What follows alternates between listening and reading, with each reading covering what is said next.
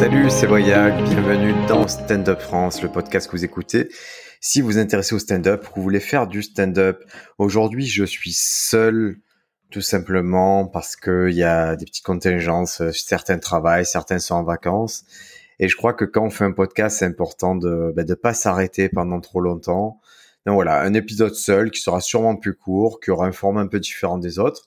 Mais on va quand même reprendre les rubriques habituelles, à savoir la première chose, qu'est-ce que j'ai vu en comédie cette semaine. Et là, au moment où j'enregistre ce podcast, vient juste de sortir le nouveau spectacle de Jim Jefferies, Intolérante.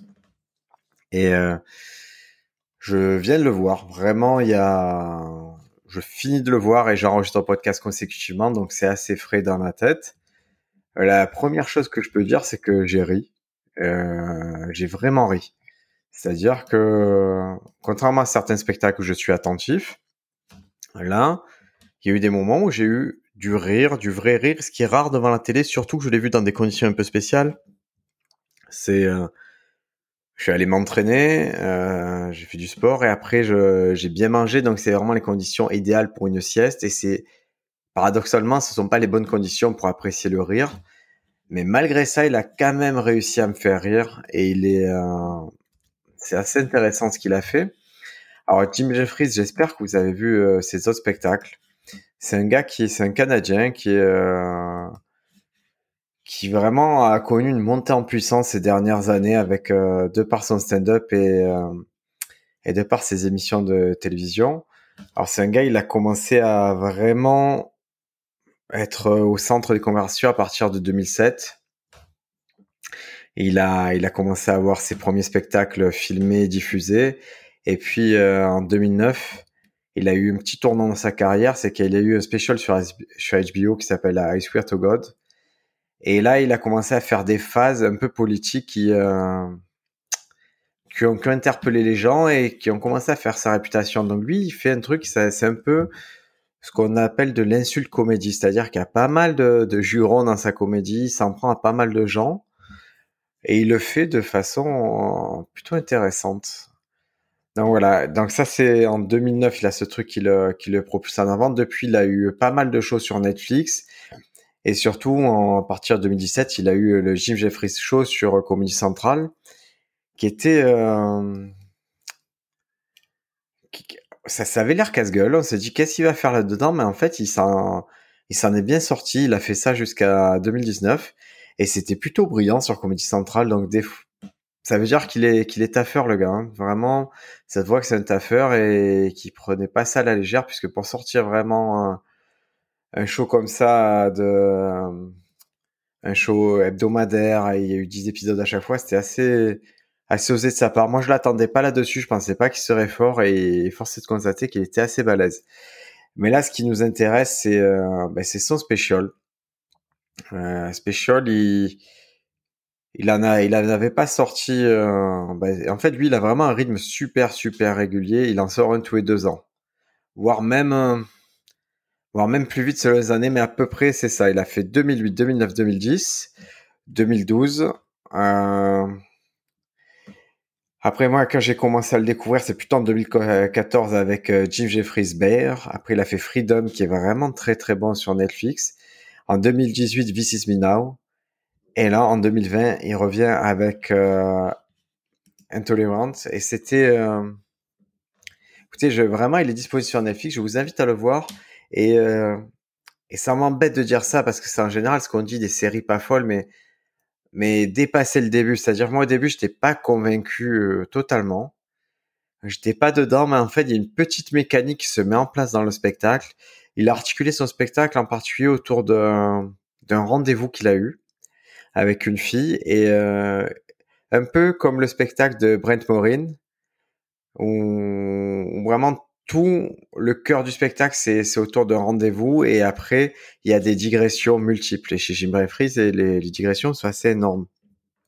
Donc, il a rendez-vous à cette fille, et toute l'histoire, c'est qu'il va d'un restaurant un peu chic et qui se fait servir par un serveur français, et il y a une particularité, c'est que moi je trouve ce spectacle, il a vraiment une qualité, c'est créer de la tension.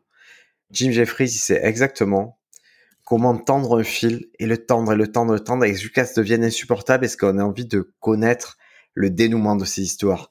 Et ce truc-là, c'est pas un truc qui peut se déclencher dans les premières secondes d'un spectacle. Il faut lui laisser le temps de poser plusieurs effets. Et il a vraiment, pour moi, c'est un des maîtres pour mettre cette tension. Il arrive à ajouter des éléments à ses histoires. Et j'ai rarement vu des gens utiliser cette technique-là. Hein.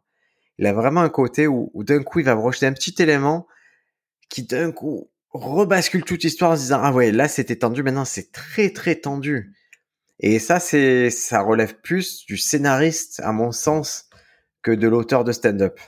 Ou alors, c'est peut-être un auteur de stand-up qui a toujours conçu son show comme une unité. Mais c'est assez rare. Enfin, je trouve que c'est assez rare, cette façon de faire. Alors, Jim Jefferies, il mélange plusieurs types de stand-up, comme tous les stand-up, c'est-à-dire qu'il fait de l'observation, des réflexions qui, à première vue, sont assez bas du front, hein, puisqu'il se permet vraiment des choses assez débiles sur un peu misogyne, un peu... voire un peu raciste, mais il assume, c'est-à-dire il a un côté méta où il sait qu'il fait ce type de blague, il sait qu'il en a fait, il sait où il en est dans ce type d'humour, et il sait qu'il peut plus en faire autant, mais qu'on considérera toujours que les gens viennent pour le voir pour ça. Donc c'est assez intéressant, ce côté réflexif. À côté de ça, c'est vraiment un maître du storytelling. C'est un gars qui raconte une histoire, on l'écoute jusqu'au bout. Et il a l'insulte comédie, qui est vraiment un pan entier du stand-up, qui est cette... un peu cette comédie qui consiste à s'en prendre à certaines populations, à certaines personnes et à pointer des travers. Donc vraiment, lui, ces trois, il a ce triptyque-là qui se marie. Par exemple, il n'utilise pas une des armes du stand-up qui est la one-line.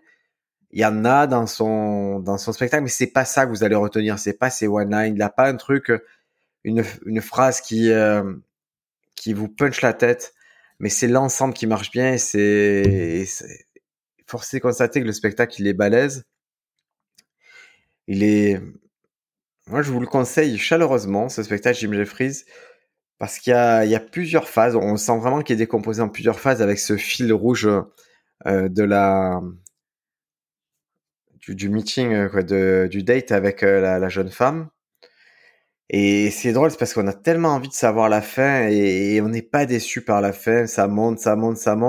Et c'est impossible, à mon sens, de se retenir de rire sur la conclusion tellement que tellement qu'il a posé tous les jalons de ce que ça allait être.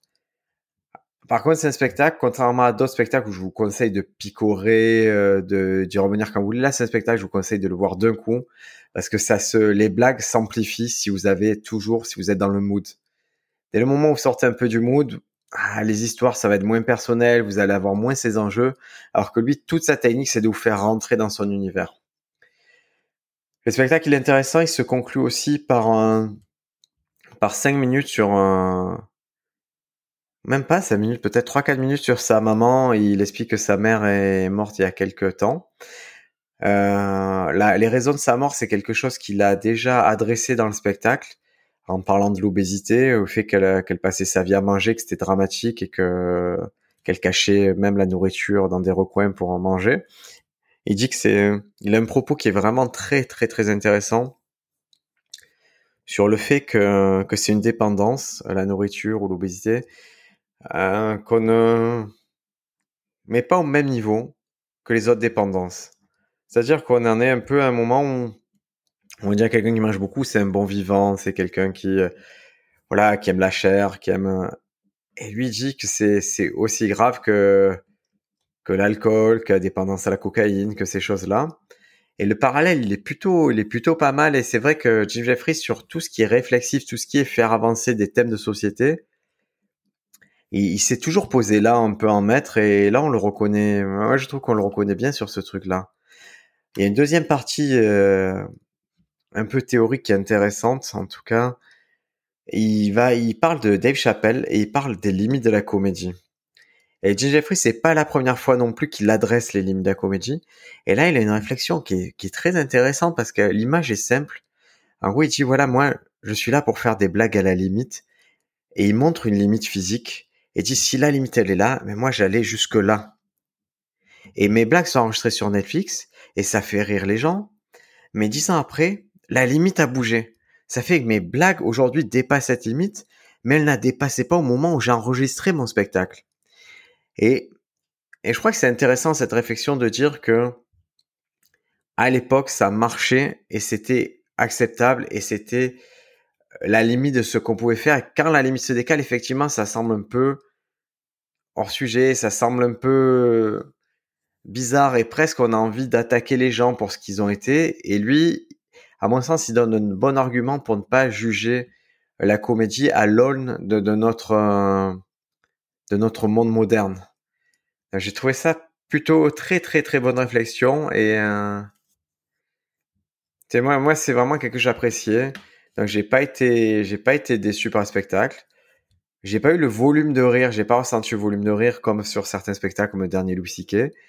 Mais j'ai été satisfait de voir un mec qui est quand même toujours en pleine possession de ses moyens, faire ce qu'il sait faire, le faire bien, me faire réfléchir, me surprendre par certains sujets, garder l'essence de ce qu'il est, c'est-à-dire cette comédie d'insulte, cette comédie qui vraiment si je pense qu'il y a un quart du spectacle si vous enlevez les mots grossiers qui disparaît, mais ça marche bien dans sa bouche, ça marche vraiment bien. Donc voilà, Jim Jefferies, j'espère le revoir, je suppose dans 2 ans avec un nouveau spectacle. Le principe, si vous n'êtes pas trop au courant, en général ça se passe comme ça. C'est quand vous diffusez un spectacle sur Netflix, c'est que vous êtes déjà en train de tourner le spectacle suivant, de préparer le spectacle suivant. Donc là, à mon sens, il en a fini avec ces histoires-là. Donc il est déjà en train de roder la suite. Et c'est ça qui va nous arriver dans 2 ans. Des fois, il y a certains humoristes américains qui naviguent encore entre 2 shows. Même en France, on fait ça. C'est-à-dire qu'il y a un spectacle, ça y est, il est fini, il aboutit. Il est filmé, il est diffusé, mais quand on monte sur scène, c'est possible qu'il y a encore des bouts de ce spectacle parce qu'on veut pas mettre que de la nouveauté. Moi, j'ai vu Nate Bargatze faire ça à New York où il avait ses blagues fortes du spectacle, il les présentait alors que c'est un spectacle qui était sur Netflix depuis au moins, qui était assez vu. Et à côté de ça, il testait des nouvelles petites choses, mais c'était assez minime ce qu'il testait. J'ai trouvé ça étonnant de sa part. Mais bon, c'est peut-être qu'à ce niveau-là, il part du principe que les gens veulent vraiment la crème de la crème et que peut-être tout le monde n'a pas vu son special aussi. Donc c'est un choix. Et c'est un choix qui m'amène directement au 2e sujet un peu de la semaine. C'est qu'on a pu reprendre la scène. Et ça fait du bien. C'est assez intéressant qu'on ait pu reprendre des scènes. Ça a repris à Paris, ça a repris dans toute la France. Ça n'a pas repris partout dans les mêmes conditions. En tout cas, j'ai vu que pas mal de plateaux ont fait des efforts vraiment louables pour aller dans le sens de la lutte contre le Covid. C'était assez intéressant. Le Paname, ça se fait en extérieur avec un micro par personne. Voilà, ils ont déployé moyen. On en pense ce qu'on veut de ces actions-là sur la portée. Mais en tout cas, symboliquement, moi, je trouvais ça bien de taffer comme ça. Nous, on a repris dans le sud, on a repris à Marseille avec le Diogène Comedy Club. Dans le Diogène Comedy Club, on avait en mars, il y a eu ce choix qui s'est posé devant nous, c'est-à-dire qu'on ne parlait pas encore vraiment de confinement, on se doutait que ça allait arriver. Mais on avait aussi cette date du Diogène Comedy Club qu'on pouvait faire et Bédou, qui est là régulièrement dans le podcast, il a décidé de pas la faire. Il a dit, citoyennement, ça me convient pas. Et je trouve ça vraiment intéressant comme choix. Je trouve ça, parce que c'est un choix, c'est-à-dire on aurait pu la faire, on n'aurait pas été ennuyé, on n'avait pas de contraintes, tout le monde suivait, mais il a eu ce truc de se dire, ok, moi, mon âme et conscience, ça ne va pas favoriser la situation actuelle. Donc tant pis, on perd une date et advienne que pourra. Donc on n'a pas fait cette date. Et là, par contre, quand on a eu la possibilité de rouvrir, il a quand même été le premier à se dire, ok, on relance ce truc. Et on l'a relancé d'une façon assez cool. On a limité les réservations pour s'adapter à la situation. Et bizarrement, moi, j'avais vraiment l'inquiétude, et je pense que tout le monde là, si quelqu'un, que ce soit les comédiens ou les dirigeants de salle, on a très peur de ce monde où on ne sait pas si les gens ils vont revenir, s'ils ont encore de l'appétit pour s'enfermer dans une salle, sachant que dans le sud, on a vraiment la double contrainte de l'été, c'est plus cool d'être à la plage que et de manger une pizza, qu'aller dans un comedy club, à mon sens. Hein. Et on lutte contre ça aussi. Et là, on a eu la surprise d'être déjà complet en réservation, ce qui est pas une façon de consommer typique de notre région. Donc, les gens ont vraiment réservé. Par rapport au nombre de réservations, il y a eu un faible taux d'échec, c'est-à-dire des gens qui réservent mais qui ne viennent pas. Ça a été minime, c'était de l'ordre peut-être de 6-7%. Donc, c'est pas grand-chose. Et on a eu la surprise donc d'être complet, de pouvoir redémarrer le Diogène Comedy Club. On a effectué quelques ajustements, car c'est un peu ça le principe des comedy clubs, à mon sens, c'est de savoir évoluer. On a fait quelques évolutions qui nous semblaient logiques. Par exemple, c'est un comedy club où on était souvent 4 comédiens récurrents à faire des sets assez longs. On n'hésitait pas à faire 12, 15, voire 20 minutes des fois. Et là, en considérant que c'était la reprise, en considérant que personne n'avait joué depuis un moment, il y a eu cette volonté de se dire, bon, ok, au lieu d'être 4, on est 7. Et on va faire des petits sets de 5 à 7 minutes. Et au moins, tout le monde va passer. Le public, lui, c'est vraiment un premier retour à la scène. On va le garder 1 heure, pas 1h30, pas 2 heures, comme ça a pu nous arriver. Même si c'est format que j'aime, là, 1 heure, c'était très bien. Et il y avait vraiment ce goût de on a encore faim. Et ça, ce truc-là, je pense que c'est cool pour le public de se dire, ah, on en voudra encore, mais il n'y en a pas encore. Et donc, on est revenu sur une unité de plutôt 1h, 1h10, et je trouve que ça va très, très bien. Et je vais parler à titre personnel. Moi, je suis quelqu'un qui ne mémorise pas super bien mes textes. J'ai du mal à... C'est pas une question de mémoire, hein. Je vais être très honnête, ma mémoire fonctionne plutôt bien, en fait. C'est juste, je suis pas un grand répétiteur. J'aime pas trop les répétitions comme au théâtre. Ma méthode pour répéter, c'est plus de réfléchir très très longtemps à une idée, de la formuler plusieurs fois dans ma tête et d'arriver à quelque chose d'assez logique pour que ma mémoire l'imprime et que j'ai plus de soucis pour le dire.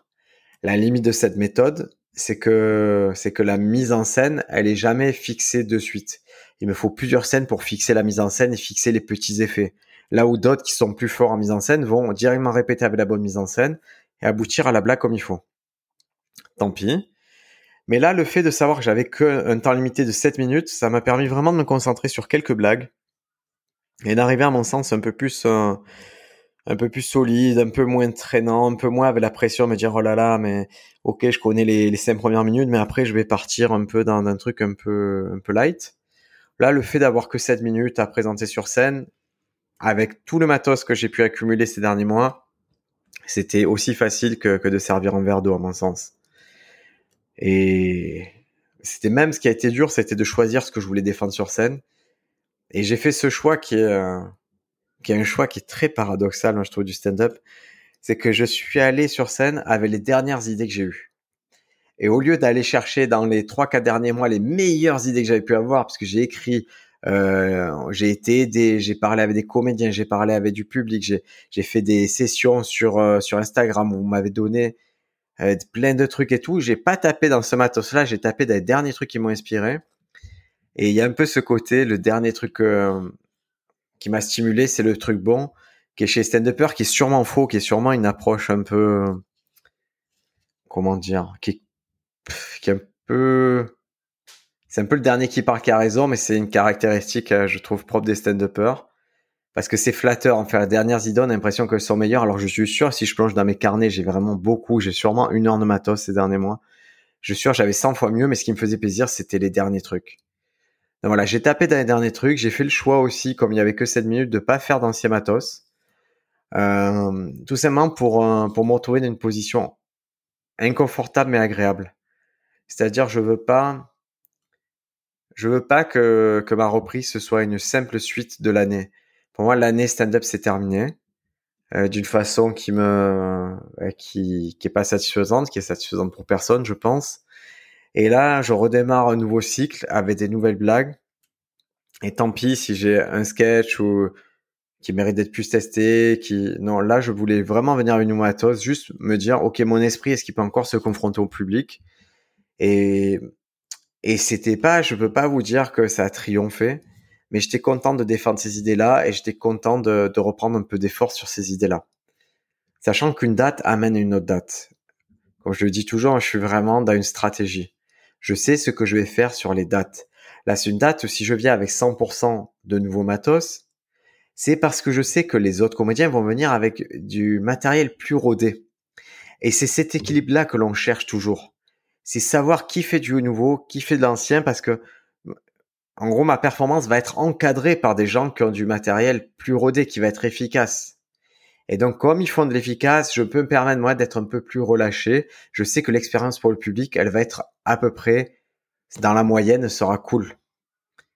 Donc voilà, j'ai pu faire ces nouveautés, je suis assez content. Et pareil, j'explique à mes élèves ou aux gens qui participent au Comedy Club avec moi que il faut pas s'offenser des retours qu'on a, s'ils sont moindres. Il faut juste qu'ils soient en accord avec votre plan. Aujourd'hui, si je viens avec du nouveau matériel, je ne dois pas avoir la prétention de faire rire autant et d'avoir le même rythme que quelqu'un qui vient avec du matériel rodé. Ce n'est pas possible. J'ai beau me considérer comme fort ou comme très fort en stand-up, je peux même avoir la prétention, quelle qu'elle soit, à un moment, il faut se rendre compte qu'on ne joue pas au même jeu. Quelqu'un qui a des blagues vraiment rodées, c'est une question de rythme, il va obtenir plus de rythme, ses effets vont être plus, ils vont être amplifiés, ils vont se valoriser les uns les autres, les blagues vont se répondre. Alors que quand je fais du nouveau matos, tous ces petits effets, toute cette patine, tous ces trucs qui font que un sketch il monte, en fait on l'a pas. J'ai juste des blagues indépendantes et chaque idée c'est un peu un pas dans le vide. Est-ce que ça va marcher? Oui. Ok, ça a marché, je fais un pas après, je vous présente une autre idée, est-ce que vous adhérez ou pas?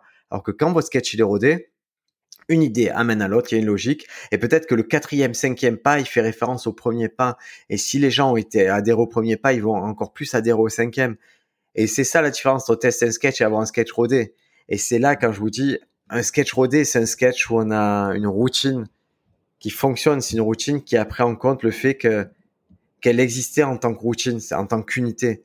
C'est-à-dire qu'on a essayé d'ajouter les effets, les running gags, de boucler les boucles, de résoudre des choses, d'avoir un propos, d'avoir quelque chose de récurrent et d'offrir une palette de sa personnalité, de ne pas être toujours sur le même ton. Alors peut-être que quand vous faites un test, il y a quelques blagues qui vont se ressembler parce que vous n'avez pas pris le temps de varier vos approches. Alors que sur une routine, on peut se dire « bon ben je vais faire de l'observation, un peu d'impro, puis je vais raconter une histoire et conclure par une observation forte ou par de la théorie. » Voilà, quand je prévois un sketch nouveau, je prends les blagues qui me viennent, je les articule autour d'idées parce que c'est, à mon sens, c'est intéressant s'il y a des choses qui reviennent. Si j'arrive à lier une chose ou deux de façon logique, je le fais, mais je ne force pas. Je suis pas du genre à dire « ah, puisqu'on est en train de parler d'abeilles, je voulais vous dire à propos de la santé ». Non, je force pas. Si je dois passer d'une histoire d'abeille à une histoire de santé, bon, je vais parler de ça. Je m'en fous, j'ai pas besoin de transition à ce stade-là. Ça veut pas dire qu'après, il faut pas les chercher. Alors, si vous suivez un peu le compte Instagram de Stand-up France, régulièrement, on met des petits trucs... Le compte Instagram, il est constitué surtout d'annonces des podcasts, de livres que l'on lit sur le stand-up et ainsi que de petites phrases pour vous motiver.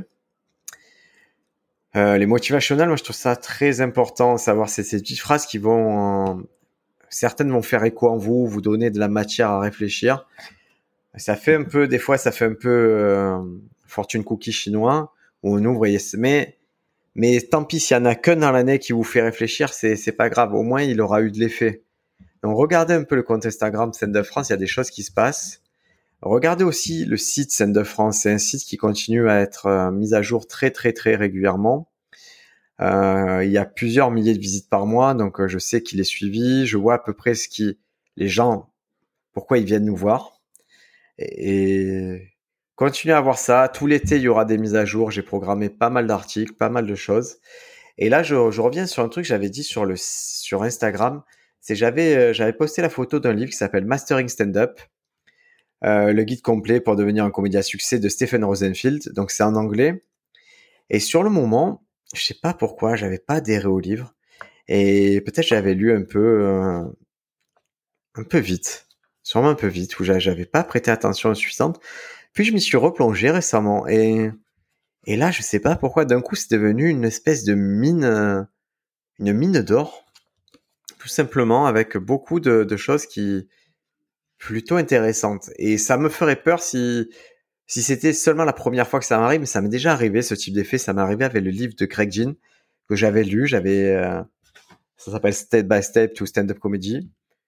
J'avais dit OK, c'est bien. Puis, quand j'ai voulu expliquer les principes de Greg Dean à des gens, à des élèves, c'est un cours que j'ai fait, que j'ai enchaîné. J'ai peut-être fait 6-8 fois à différentes personnes.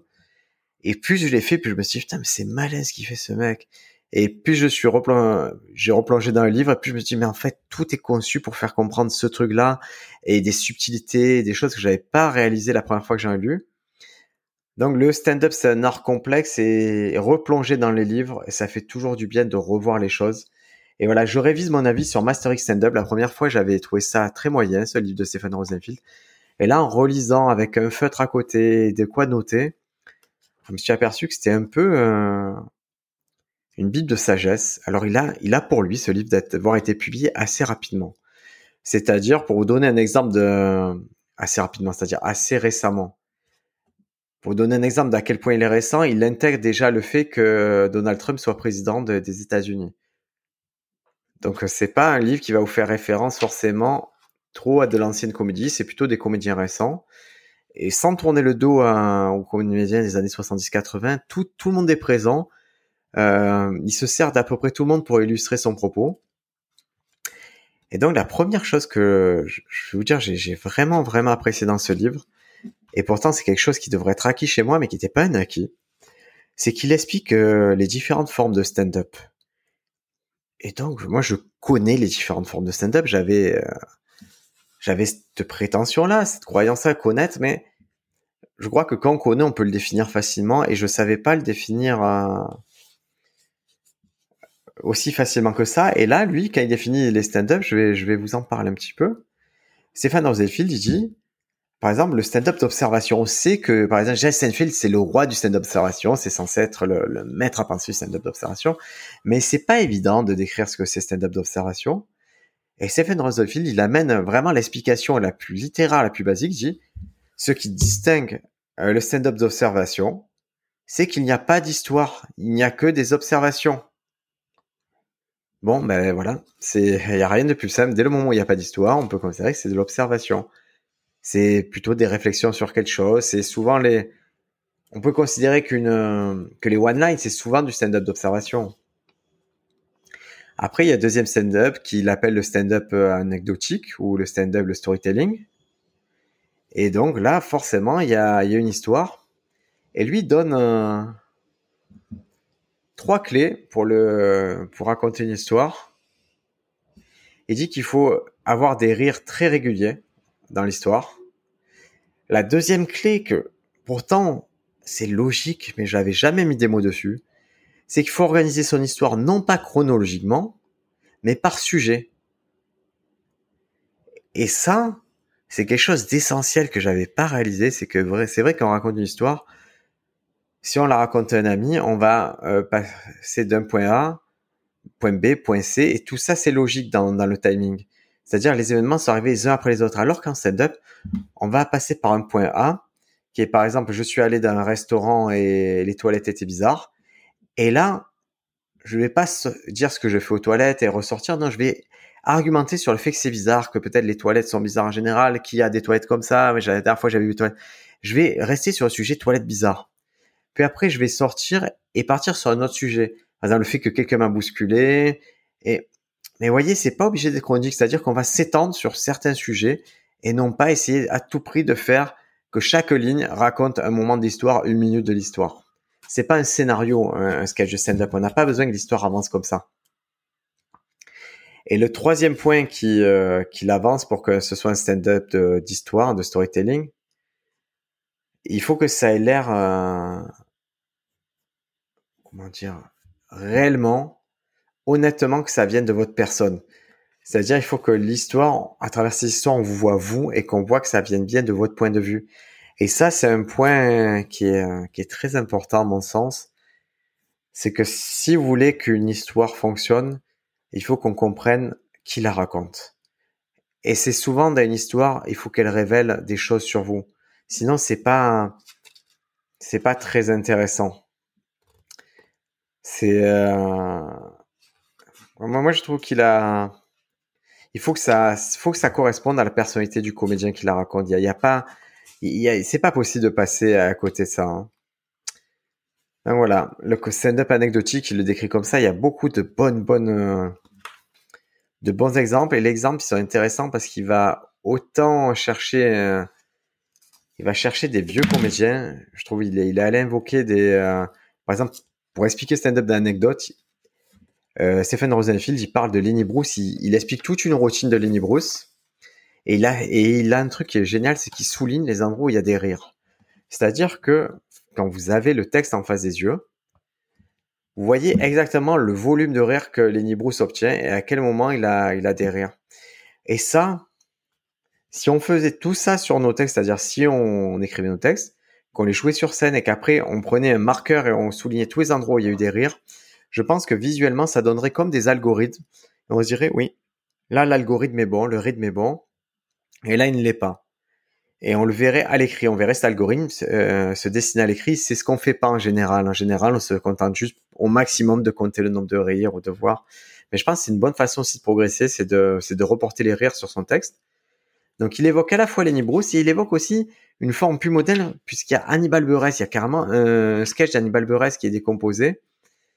Et moi, je trouve ça génial d'avoir à la fois une ancienne forme et à la fois la forme la plus récente de stand-up. Et en plus, il se permet une troisième décomposition de sketch. Il met un de ses élèves, c'est-à-dire quelqu'un qui est moins fort que Lenny Bruce, Hannibal Buress, mais qui est en devenir et qui a appliqué la méthode qu'il pense être la bonne pour faire du stand-up de storytelling.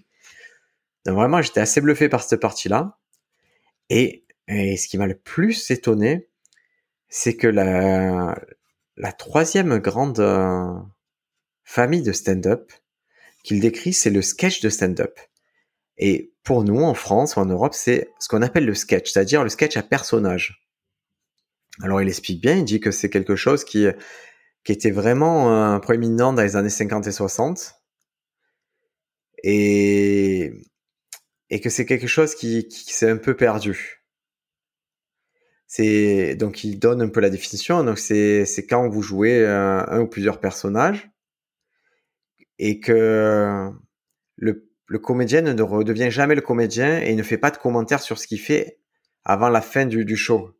C'est-à-dire, il n'interrompt pas une scène pour faire pour rompre le quatrième mur. Il fait tout sur une unité de temps, une unité de personnage. Et donc, c'est ce qu'on connaît puisque, par exemple, Nous, la comédie, ça a souvent été ça en France, les lycées Moon, les inconnus, toutes ces choses-là, c'est des sketchs à personnages. Et si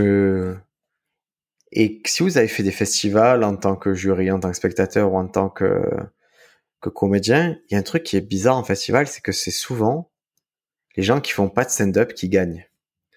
Par exemple, c'est souvent des gens que les personnages, on a Émilie Pou, par exemple, qui va gagner une multitude de festivals avec des personnages et ça semble être la forme la plus ancienne de comédie. On se dit, chaque fois on peut se dire, c'est quand même un peu ringard cette façon de faire des personnages, c'est pas la façon dont on pense que la comédie va évoluer.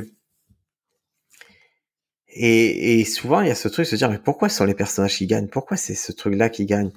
Alors, des fois, on justifie ça par le fait que, ah oui, mais au milieu de 4 stand-uppers, c'est le 5e qui fait pas du stand-up et il ressort un peu. C'est vrai. Ça compte, je suppose. Mais moi, j'ai toujours mis ça sur le dos du fait que en France, les gens, ils avaient plus les codes de ce type de comédie. Je pensais sincèrement que c'était ça, me dire, bon, ben, personnes âgées, ils comprennent le personnage, c'est assez facile. Ils vont plutôt aller vers ça. Après, il y en a d'autres qui avaient la théorie de dire, ah, les stand-uppers, ils sont pas encore assez forts. Et Stéphane Rosenfield, il amène une explication c'est simple, je l'ai souligné en rose et j'ai écrit incroyable remarque. Il dit, mais, le sketch de stand-up, il a une clé additionnelle. C'est que la prémisse, elle est crédible. Et il y a quelque chose, il dit, en tant que système pour délivrer des blagues, le sketch de stand-up ne peut pas être battu. Le sketch à personnage ne peut pas être battu et vous allez comprendre pourquoi. Et l'explication, elle est dingue, mais elle est tellement simple. Mais retenez bien ça. C'est qu'une fois le setup en place, c'est-à-dire la mise en situation établie, le reste du sketch, ça ne peut être virtuellement que des punchlines, des rires en continu. Une fois que vous avez établi le personnage et l'unité de lieu de temps, tout le reste, ça peut être que des blagues, que des blagues, que des blagues. Et ça, j'avais jamais réalisé que ce qu'économisait le sketch à personnage, c'était la prémisse. Une fois que la situation est claire, une fois que vous êtes le directeur des pompes funèbres ou la nounou qui en a marre des enfants ou n'importe quoi, et une fois que ça c'est clair, après c'est que de la blague, que de la blague. Il n'y a plus rien à expliquer, vous n'allez pas bouger d'un endroit à l'autre, vous restez sur unité de temps, de lieu, et du coup vous pouvez faire que des vannes. Et c'est ça qui fait que le volume de rire augmente.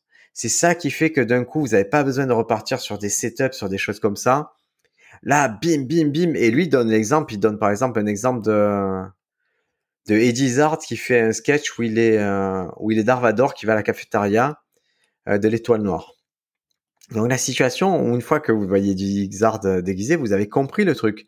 Dans ce sketch-là, Eddie Izzard, il fait les deux personnages. Il fait à la fois un Darvador et à la fois le cuistot qui le sert à la cafétéria.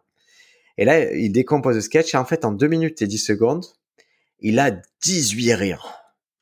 Est-ce que vous imaginez ce que c'est 18 rires en 2 minutes et 10 secondes? C'est-à-dire qu'il a plus d'un rire toutes les 10 secondes. Il doit avoir un rire toutes les 7-8 secondes.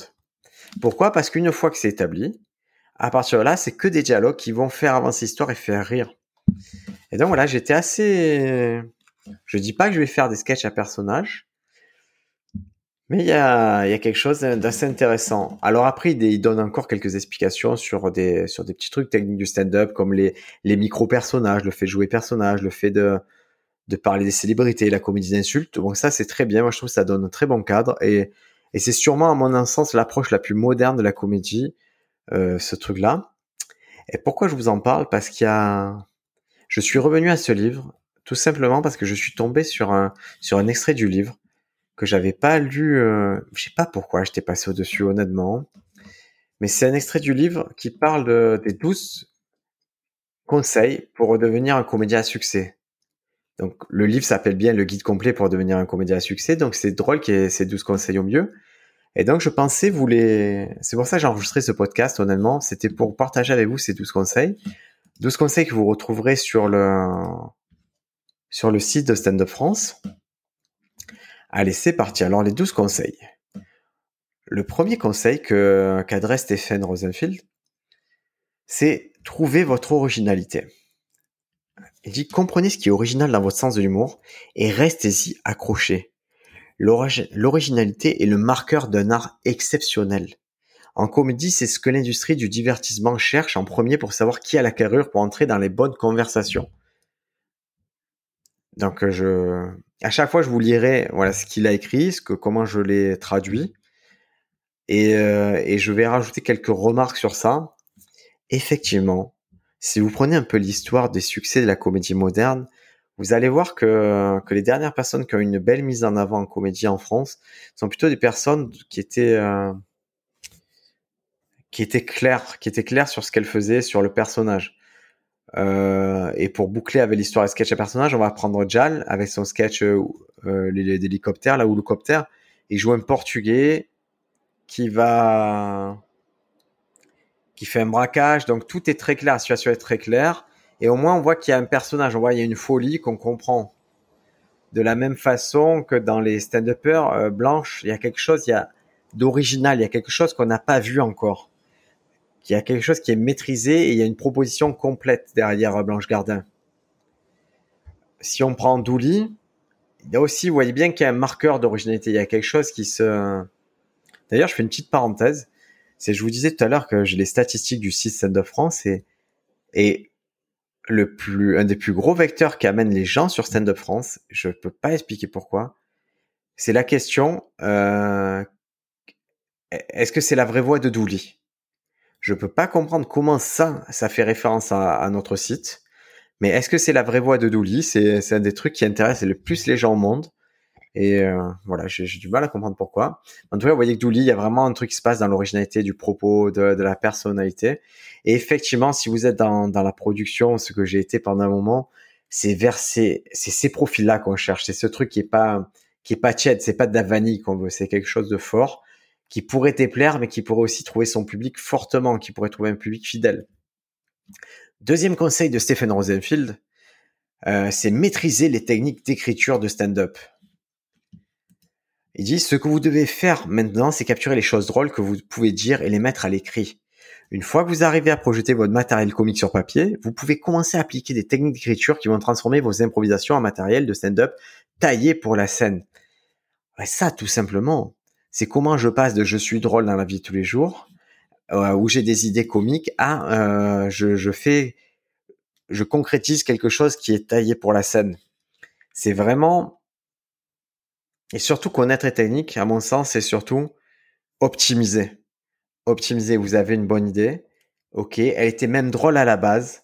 Il n'y a pas de souci, vous avez même trouvé la blague, l'angle, la punchline. C'est comment vous appliquez tout ce savoir-faire en écriture et stand-up pour valoriser cette idée, pour la faire encore plus forte, pour la rendre encore plus explosive, pour lui ajouter des effets de scénario, des effets de...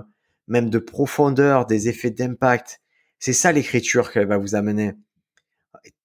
Il n'y a pas, à mon sens, hein, j'ai pas écrit une blague qui avait mon regard de 2020 ne puisse pas être aujourd'hui réaméliorée à l'orée de ce que je connais maintenant.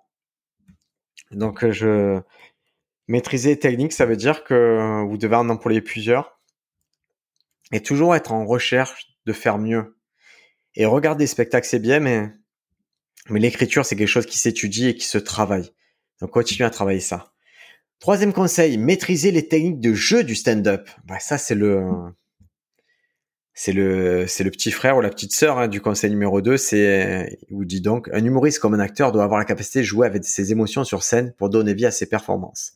Il doit être capable de créer cette émotion nuit après nuit d'une façon qui semble spontanée et non préparée pour le public. Je ne sais pas si vous réalisez à quel point cette notion est importante, les amis, mais capable de créer cette émotion nuit après nuit d'une façon qui semble spontanée et non préparée pour le public. Et spontanée et non préparée, pour moi, c'est ça le stand-up. Spontanée et non préparée, c'est cette illusion-là qui fait que j'aime le stand-up. Mais il y a un autre mot qui est important, c'est émotion. Il doit créer des émotions. Et c'est quelque chose, si je peux me permettre un énième conseil, quand vous avez une blague, réfléchissez à l'émotion de cette blague. Réfléchissez, je sais vous êtes posé plein de questions sur c'était drôle, le rythme, les mots choisis, mais réfléchissez à l'émotion. Comment vous allez aborder cette blague? Comment vous allez aborder, si vous avez des personnages qui jouent, les rapports entre eux, l'émotion entre eux? Et ça va vous guider dans la mise en scène, mais c'est incroyable. Dès le moment où vous avez compris que c'était qu'une succession d'émotions, je suis sûr que si on enlevait tout ce qui rend audible un stand-up, dans le sens tout ce qui rend compréhensible les mots, mais qu'on gardait que l'intonation et tout, il y aurait quand même l'émotion, on le passerait dans les blagues. Il y a des expériences comme ça qui ont été faites, hein, et en particulier c'est des conversations entre des médecins et des patients qui ont été enregistrées. On a enlevé tout ce qui était préhensible, on a gardé qu'une façon d'entendre le son et la puissance de la voix, les intonations, tout ça, il n'y a que ça qui a été gardé. En fait, on s'est aperçu que les gens, ils avaient plutôt une bonne compréhension, même avec ça, des relations qu'unissait le médecin au patient, de la confiance qu'on pouvait avoir en ce médecin, et c'était assez vérifié. Donc voilà, l'émotion, très important, maîtriser les techniques de jeu du stand-up. Pour maîtriser les techniques du jeu, il n'y a pas... Étudiez-les.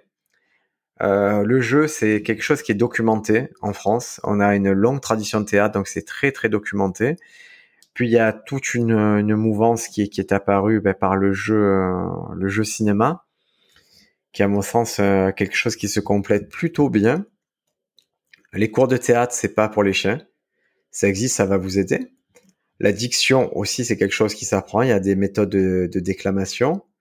Et j'ai un élève qui récemment m'a fait rire parce qu'il trouvait que le fait d'avoir beaucoup travaillé la diction, ça venait un peu...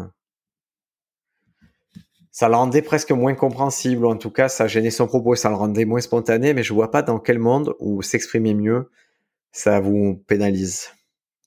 Donc non, ne t'inquiète pas, tu travailles la diction, c'est très important. Allez, quatrième conseil donné par Stephen Rosenfield, créez votre personnage comique. Alors ça, que ça prenne 4 mois ou 4 ans, peu importe. C'est quelque chose, vous ne passerez pas à côté. On doit savoir d'où vient la comédie et vous devez savoir d'où sortent vos mots. Que votre personnage comique, c'est une version de vous amplifiée. Alors, il dit, pour devenir un comédien à succès, vous devez développer une personnalité vivante et distincte sur scène, une personnalité aussi propre que vos personnalités réelles, mais en plus amplifiée. Je vais donner un exemple. Il y a Briac dans la vie de tous les jours, c'est quelqu'un. Et Briac sur scène, c'est quelqu'un d'autre avec sa propre logique. C'est son propre humour. Et les deux ont un humour qui se ressemble, mais qui est un peu différent. C'est pas les mêmes limites, c'est pas les mêmes choses. Mais ça, il faut longtemps pour le comprendre. Et c'est quelque chose, c'est même un produit qui continue à évoluer. Mais il va falloir un moment décider de qui vous êtes sur scène et surtout, au-delà, décider de comprendre qui vous êtes sur scène. Et il y a plusieurs façons de le comprendre et ça, on va l'évoquer juste après. Alors 5, approfondissez votre compréhension de la comédie.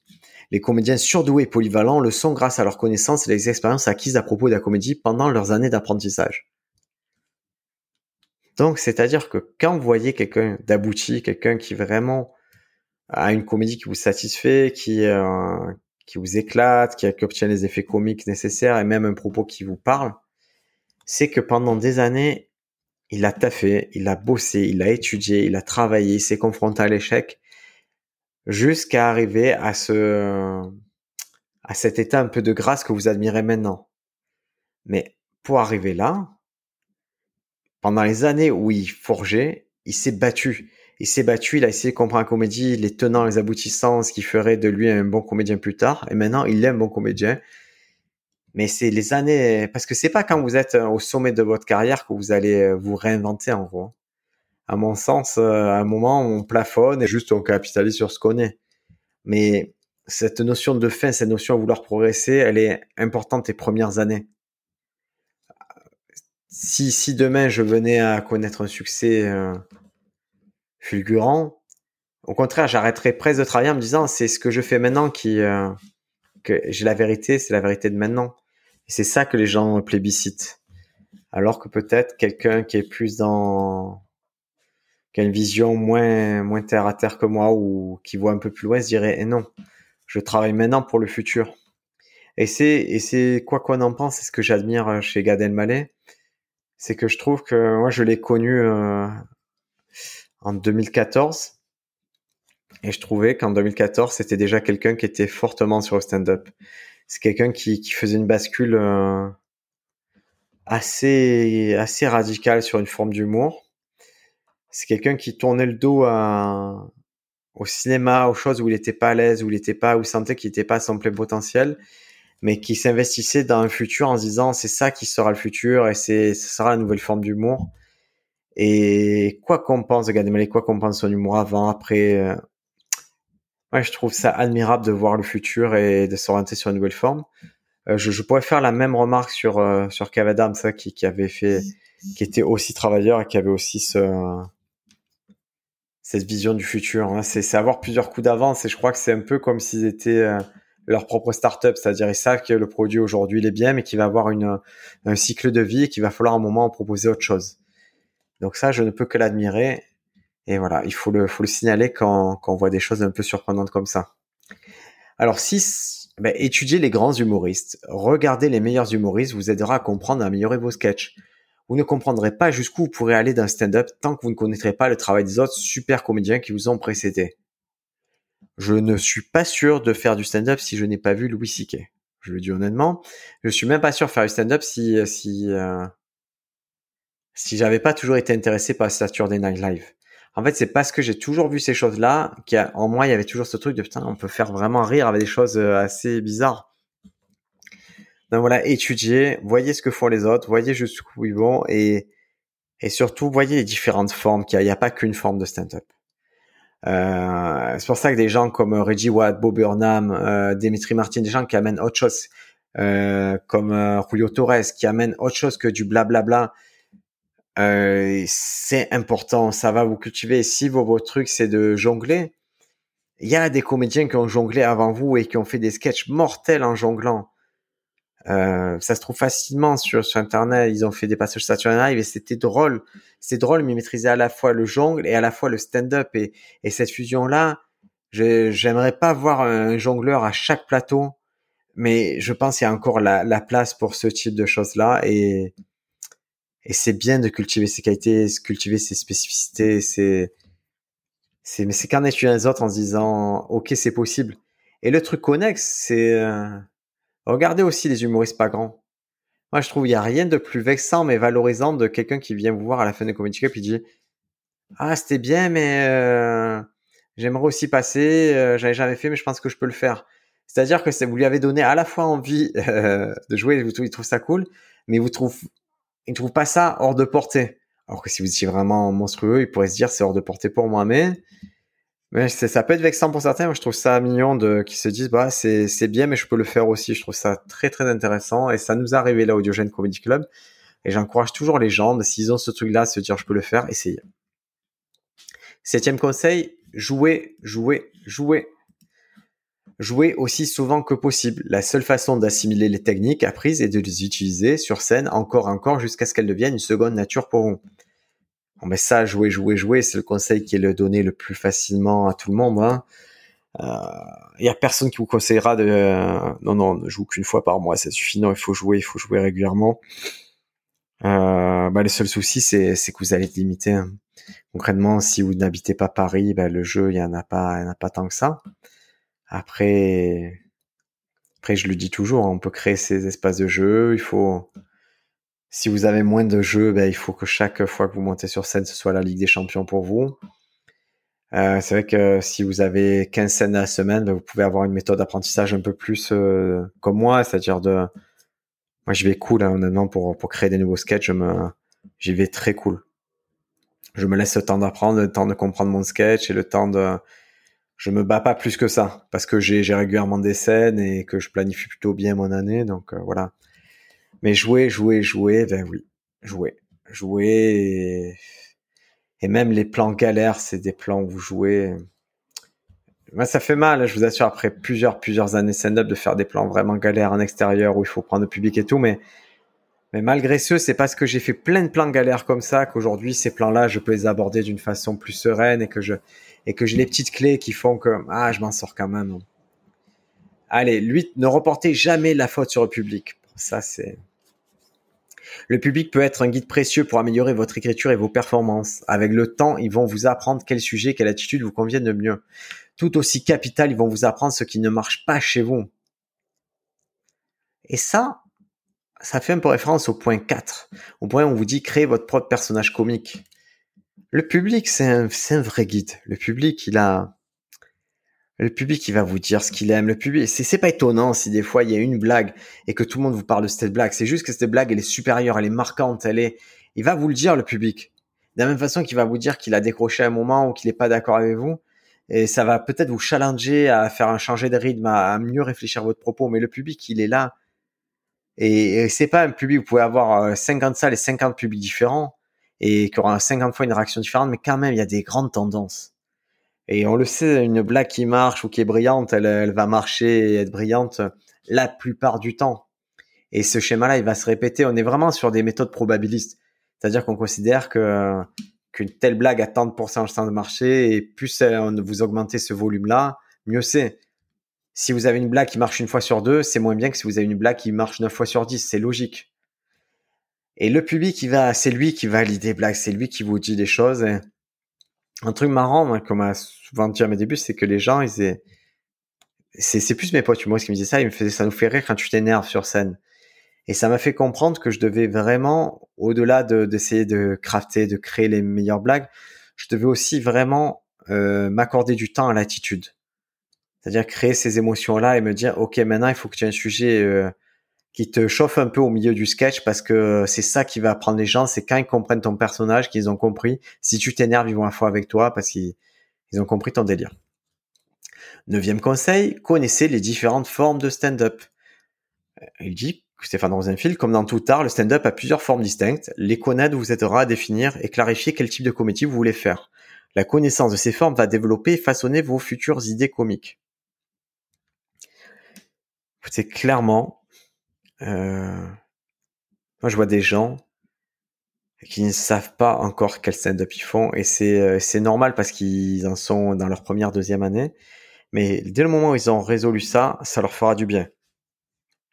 Surtout les gens qui te disent « Ah, mais moi, je sais chanter, j'aimerais chanter. » Tout est chante. Arrête de dire « Je peux, je fais. » Fais-le, essaye. Et ouais, ça fait partie de ton stand-up. Si l'art, mêler de l'art à ton stand-up, ça marche. Il y en a d'autres qui pensent qu'il faut compenser un truc par un autre. Par exemple, celui qui est fort en stand-up de narration, il se dit il faudrait que j'ai plus de punchline, plus d'observation, sinon je fais que de la narration. Mais non. Peut-être que ton truc, c'est tu excelles dans la narration. Va dans la narration, va dans le storytelling. Cultive ça au lieu d'essayer de devenir un personnage équilibré. Comprends ta forme de stand-up et va à fond dedans.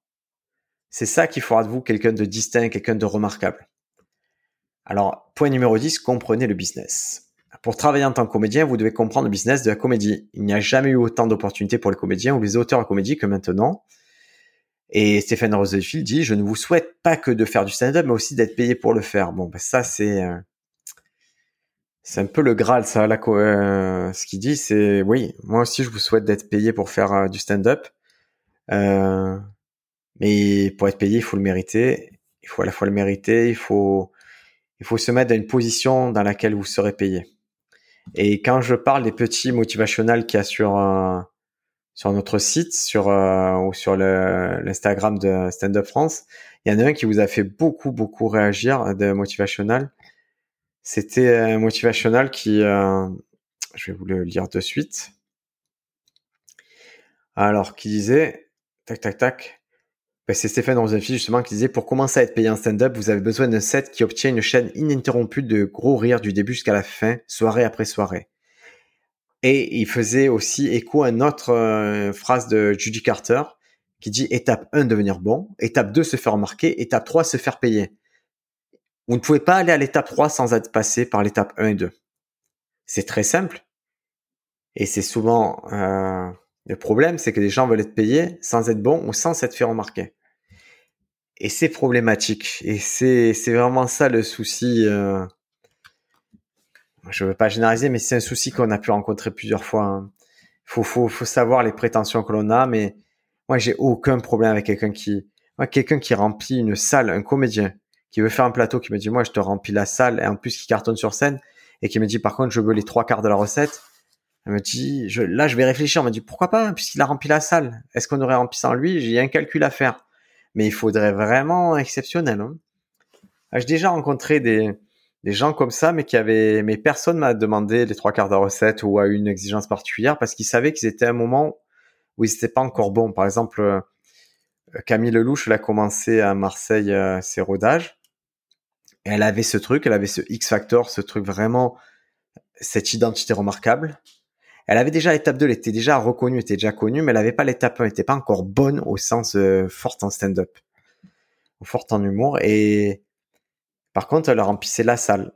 Mais c'est un moment où elle ne demandait pas à être payée, elle n'avait pas d'exigence particulière parce qu'elle avait, même si elle remplissait, même si économiquement elle pouvait peser sur les entrées, elle savait que tout n'était pas rempli. Par contre, quand elle a démarré, là on est rentré dans un business parce que le business c'est comme ça. Son producteur, il savait très bien ce qu'il allait faire. Avec elle, il savait qu'il fallait faire monter en puissance le personnage, qu'elle avait déjà un public et qu'une fois que le niveau serait vraiment concorderait avec les attentes du public, la rencontre se ferait naturellement et on pourrait parler de grandes salles. Et c'est ce qu'elle a fait et il y a eu beaucoup de travail derrière tout ça. Allez, 11e point, faites confiance en vos nerfs. Alors, c'est ok d'être nerveux, ces nerfs peuvent être une aide précieuse sur scène. Alors ça, c'est un conseil qui est assez ramassé, mais qui en dit long sur ce que c'est la nervosité, l'état de nerfs. C'est quelque chose que de toute façon, vous ne contrôlez pas. Et il n'y a pas de méthode miracle pour contrer ça. La seule méthode miracle à laquelle je pourrais faire référence, c'est à la limite c'est le conseil numéro 7, jouer. À un moment, il y a des chances qu'à un moment, ce côté nerveux, il disparaisse. Parce que ce qui était exceptionnel, c'est-à-dire monter sur scène devant des inconnus, c'est devenu quelque chose qui ne l'est plus, quelque chose que vous avez intégré. Donc, votre cerveau et votre corps, ils ne voient plus ça comme une menace et vous n'avez plus peur. Mais, peu importe qui vous êtes, et il y en a qui même après 1000 spectacles ont toujours le trac, il y en a, à titre personnel, je n'ai plus le trac à 99% du temps, mais des fois, il y a une configuration qui fait que d'un coup, ah, j'ai les nerfs qui reviennent, j'ai quelque chose qui se repasse, peut-être que les enjeux sont trop grands, peut-être qu'il y a quelque chose qui m'a contrarié, peut-être que j'ai un nouveau sketch, que je veux faire plaisir à quelqu'un, ou que la configuration ne me convient pas. Mais ça m'est arrivé, hein, ça m'arrive, il y a certaines scènes en particulier où j'ai à nouveau ces nerfs, ce truc, cette émulsion, mais c'est une vraie émulsion, ça fait du bien en fait. J'aime bien l'avoir ce truc-là parce que ça m'oblige à y aller un peu plus sérieusement et à avoir un peu plus d'ambition et un peu plus de... Surtout de me donner les moyens de mes ambitions à ces moments-là.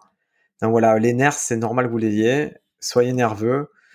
Essayez de voir comment vous pouvez canaliser ça et surtout, ce qui est intéressant, si vous arrivez, ben ça se voit sur plusieurs mois, sur plusieurs années, c'est essayer de voir quand c'est que ça a disparu, ce truc-là. Moi, je sais que c'est dans ma deuxième, troisième année de stand-up que ce truc-là, il a sauté. Et je sais exactement pourquoi il a sauté, je vais vous le dire, c'est que par nature, j'aurais jamais aimé présenter des plateaux de stand-up. C'était pas mon truc. Moi, j'étais vraiment sur un stand-up de mec timide, c'est-à-dire qui vient faire ses blagues, qui part. Et la situation a fait que je me suis retrouvé à présenter beaucoup, beaucoup, beaucoup de plateaux. Et présenter beaucoup de plateaux, ça m'a fait sortir de ce cocon-là que j'avais. Et j'ai dû beaucoup improviser, beaucoup m'adresser au public, trouver des choses un peu, même si c'est dans mon style, les choses qui marchent soir après soir avec un public, qui chauffent le public et tout. Et c'est cette nécessité-là qui a fait que le track est passé parce que j'étais tellement concentré sur le fait de bon, de toute façon, il va falloir comprendre le public et me mettre à leur niveau pour que ça marche. Donc, j'ai pas été nerveux, en fait. Et Stephen Rosenfield, il fait cette remarque qui est très, très intéressante dans son livre Mastering Stand Up. Il dit que le public, c'est un lot d'individualité personnelle, mais quand ils sont ensemble, il se passe un truc, c'est que tout le monde s'accorde à peu près. Et le comédien fait partie de cet accord. Et si vous arrivez avec du stress, on va vous renvoyer du stress et vous stressez tout le monde. Et vous allez voir, c'est le conseil suivant qui est intéressant, c'est il dit 12, amusez-vous. Et il a cette phrase qui est pour moi, qui est incroyable. Il dit, le stand-up est la seule activité que je connaisse où s'amuser est une nécessité. C'est une nécessité pour une raison. Quand les individus se groupent en public, une transformation a lieu. Ils arrêtent de penser à ce qu'ils ressentent individuellement et commencent à ressentir ce que le comédien ressent. Si vous ressentez du stress ou trop, il y a quelque chose qui va se passer à ce niveau-là, dans la transmission. Si vous ressentez du plaisir, vous allez transmettre du plaisir. Je vais vous dire à quoi je me raccroche personnellement. J'ai un plaisir sur mes blagues. J'aime mes blagues et je suis heureux de mes blagues. Et je m'accroche à ça et à mes pensées, à la valeur de mes pensées. Et c'est ça que j'essaie de transmettre. Et les gens, je pense que maintenant, ils le voient. Ils voient que même le truc le plus débile que j'ai fait, j'ai mis tout mon âme et j'y crois à fond. Et je vais pas à reculons. Ça fait des années que je fais pas un stand-up qui fait de petits bras. J'y vais vraiment frontalement. Et quand j'amène une blague sur scène, j'y crois à fond et je l'aime. Et voilà, je pense que c'est un très bon conseil. Et ça conclut ces 12 conseils de Stephen Rosenfield. Donc, le livre existe, il vaut 20 balles. Il a ce défaut d'être qu'en anglais. C'est un anglais qui est assez facile. À mon sens, c'est quelque chose que vous devez lire. Pas pour commencer, c'est vraiment Mastering Stand-up. Je trouve que c'est plutôt niveau avancé. Mais si vous en êtes à votre 3e, 4e année stand-up... foncez dessus, c'est quelque chose de très très sympa. Et comme d'habitude, je vous conseille, vous l'achetez, vous le prêtez entre vous l'achetez à plusieurs.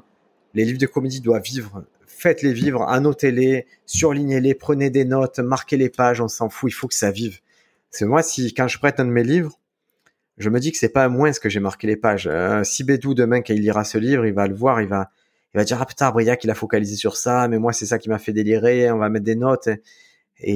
Et c'est ça qui fait que quand je vais les récupérer plus tard, quand je vais un peu feuilleter, je vais retomber sur les moments forts du livre. J'aurais pas à me le refrapper totalement, même si c'est jamais un mal. Hein. Je pourrais revenir juste sur ce qui m'a marqué la première fois.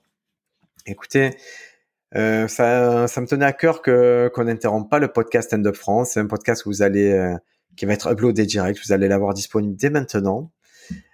Jim Jefferies disponible sur Netflix. Mastering Stand-up, vous le trouvez sur Amazon, vous pouvez même prendre une version Kindle. Et nous, on se retrouve la semaine prochaine. On va parler de quoi ? On va parler du nouveau spectacle d'Hannibal Buress qui a mis à disposition gratuitement sur YouTube, qui s'appelle Miami Nights. C'est très spécial. Moi, je trouvais ça très bizarre, mais c'est vraiment intéressant. Et c'est quelqu'un dont j'attends beaucoup. C'est d'autant plus intéressant que c'est consécutif à la sortie du spectacle d'Éric André. Est-ce que Éric André et Hannibal Buress, c'est un peu les deux côtés d'une même pièce? Donc, c'est intéressant de voir comment Hannibal Buress arrive avec du stand-up, sachant qu'on a vu celui d'Éric André avant. Il y a un petit truc dont on va parler. J'espère que je ne serai pas seul à en parler. De toute façon, je recrute toujours du monde. Si vous êtes auditeur de ce podcast, vraiment, il y a un truc qui nous aide, c'est sur podcast, sur Apple Podcast. Si vous nous laissez des étoiles et un petit commentaire, ça nous fait pas gagner d'argent, clairement, c'est juste, ça nous référence un petit peu mieux auprès d'Apple et ça fait que c'est un podcast qui ressort mieux pour quelqu'un qui chercherait à s'intéresser au one-man show et au stand-up. Donc, c'est toujours bien d'avoir des nouveaux auditeurs et vous, n'hésitez pas à nous faire des retours sur ce podcast. On a à vos dispositions sur les réseaux sociaux, que ce soit sur l'Instagram de Stand-up France, sur le site de Stand-up France, vous avez un formulaire de contact ou sur mon propre Instagram, Briac AB. Voilà, passez une bonne semaine et regardez un maximum de stand-up.